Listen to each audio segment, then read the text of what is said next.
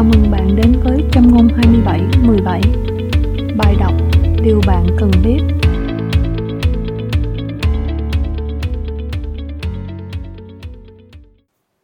Chương thứ 19 Tìm biết ý Chúa, Câu gốc. Vậy hỡi anh em, tôi lấy sự thương xót của Đức Chúa Trời khuyên anh em dâng thân thể mình làm của lễ sống và thánh đẹp lòng Đức Chúa Trời. Ấy là sự thờ phượng phải lẽ của anh em. Đừng làm theo đời này, nhưng hãy biến hóa bởi sự đổi mới của tâm thần mình, để thử cho biết ý muốn tốt lành, đẹp lòng và trọn vẹn của Đức Chúa Trời là thế nào. Roma đoạn 12 câu 1 đến câu 2 Câu hỏi, trong từng chi tiết của mỗi hành động, chúng ta có cần phải biết rõ ý muốn của Chúa không? Đáp, từng chi tiết của mỗi hành động của chúng ta phải thích hợp với ý Chúa đã được bày tỏ trong Kinh Thánh. Kinh Thánh có rất nhiều sự hướng dẫn cụ thể. Do vậy, qua Kinh Thánh Đức Chúa Trời đã thiết lập các nguyên tắc chỉ đạo hơn là bản liệt kê tỉ mỉ những giới luật.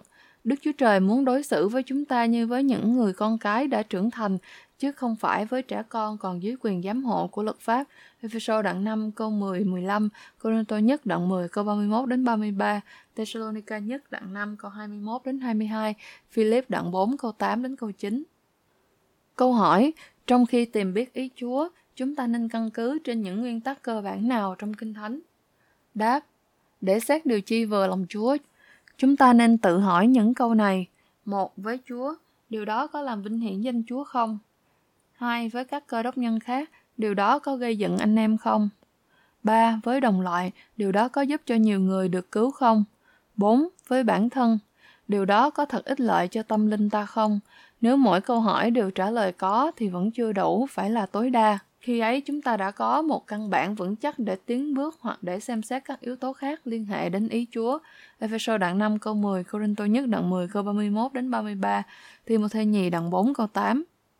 Câu hỏi, mỗi hành động của chúng ta có cần phải đợi Chúa cảm động không? Đáp, không phải bất cứ điều nào chúng ta cảm động cũng đều do Chúa, vì vậy chúng ta nên hành động theo đức tin căn bản trên lời Chúa hơn là theo cảm tính. Nếu chúng ta biết bơi mà thấy có một người sắp chết chìm thì không phải chờ cảm động đặc biệt mới cứu người.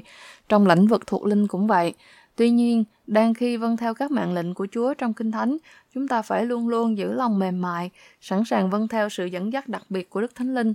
Luca đoạn 9 câu 54 đến 55, Thessalonica nhì đoạn 2 câu 2, Châm ngôn đoạn 24 câu 11 đến 12, Phêrô nhì đoạn 3 câu 9, Công vụ đoạn 8 câu 4 đến câu 10. Câu hỏi, để tìm biết ý Chúa, chúng ta có nên bói kinh thánh không? Đáp, bói dưới mọi hình thức đều là mê tín. Đấng ban thần trí khôn sáng, Ephesos đoạn 1 câu 17, cho những con cái đã được Ngài tái sinh, muốn họ vận dụng sự khôn ngoan thiên thượng hơn là lệ thuộc vào may rủi. Phục truyền đoạn 18 câu 10 đến 14, Lê Vi Ký đoạn 20 câu 26, Gia cơ đoạn 1 câu 5, đoạn 3 câu 13 đến 18. Câu hỏi, chúng ta có nên chờ chim bao hay khải tượng để biết ý Chúa không?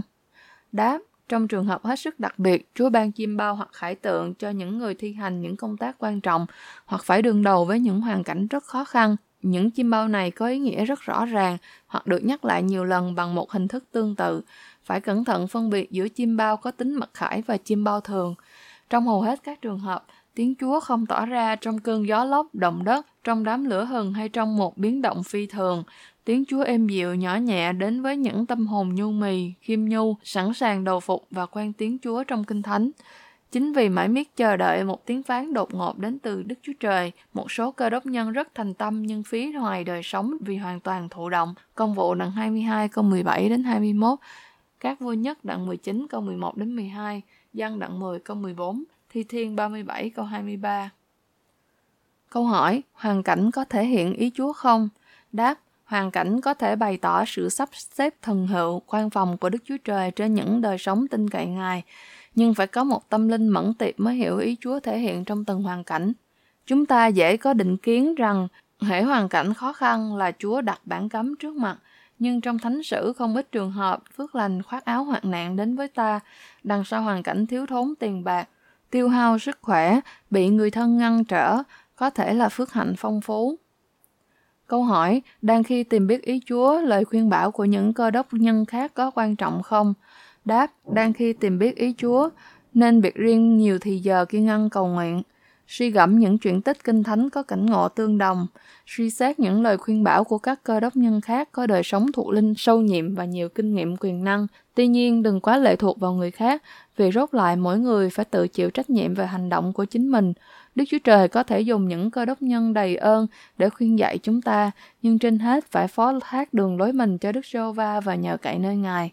Công vụ đoạn 13 câu 1 đến câu 3, Luca đoạn 2 37. Thi Thiên 77 câu 1 đến 15, Cô Rinh Tô Nhì đoạn 5 câu 20, Thi Thiên 37 câu 5. Câu hỏi, để tỏ ra sẵn sàng tiếp nhận ý Chúa, chúng ta phải thế nào? Đáp, A. Phải cất bỏ tội lỗi.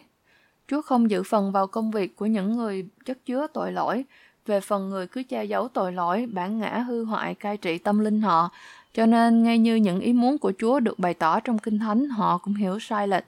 Vì vậy, mỗi một tội phải được xưng ra để được huyết của Đấng Christ thanh tẩy. Esai 59 câu 1 đến 2, dân nhất đoạn 1 câu 7 đến 9. B. Phải dâng mình cho Chúa. Nếu hàng ngày mỗi tư tưởng, lời nói, hành động đều là của lễ thánh dâng lên cho Chúa, nếu sẵn sàng làm bất cứ việc gì, đi bất cứ nơi nào theo ý Chúa, thì chắc chắn Chúa sẽ bày tỏ ý của Ngài cho chúng ta biết. Esai đoạn 59 câu 1 đến 2, Roma đoạn 12 câu 1 đến 2, Thi Thiên 25 câu 1 đến 14, Amos đoạn 3 câu 7, Dân đoạn 15 câu 15. Cảm ơn bạn đã lắng nghe bài đọc điều bạn cần biết. Đừng quên đăng ký chương trình podcast Châm ngôn 2717 để nhận những bài đọc mới nhất và ghé thăm chúng tôi tại châm ngôn 2717.org. Chúng tôi mong cùng bạn trả lời những câu hỏi khó về niềm tin cơ đốc, vượt qua những hoài nghi và bồi dưỡng đức tin.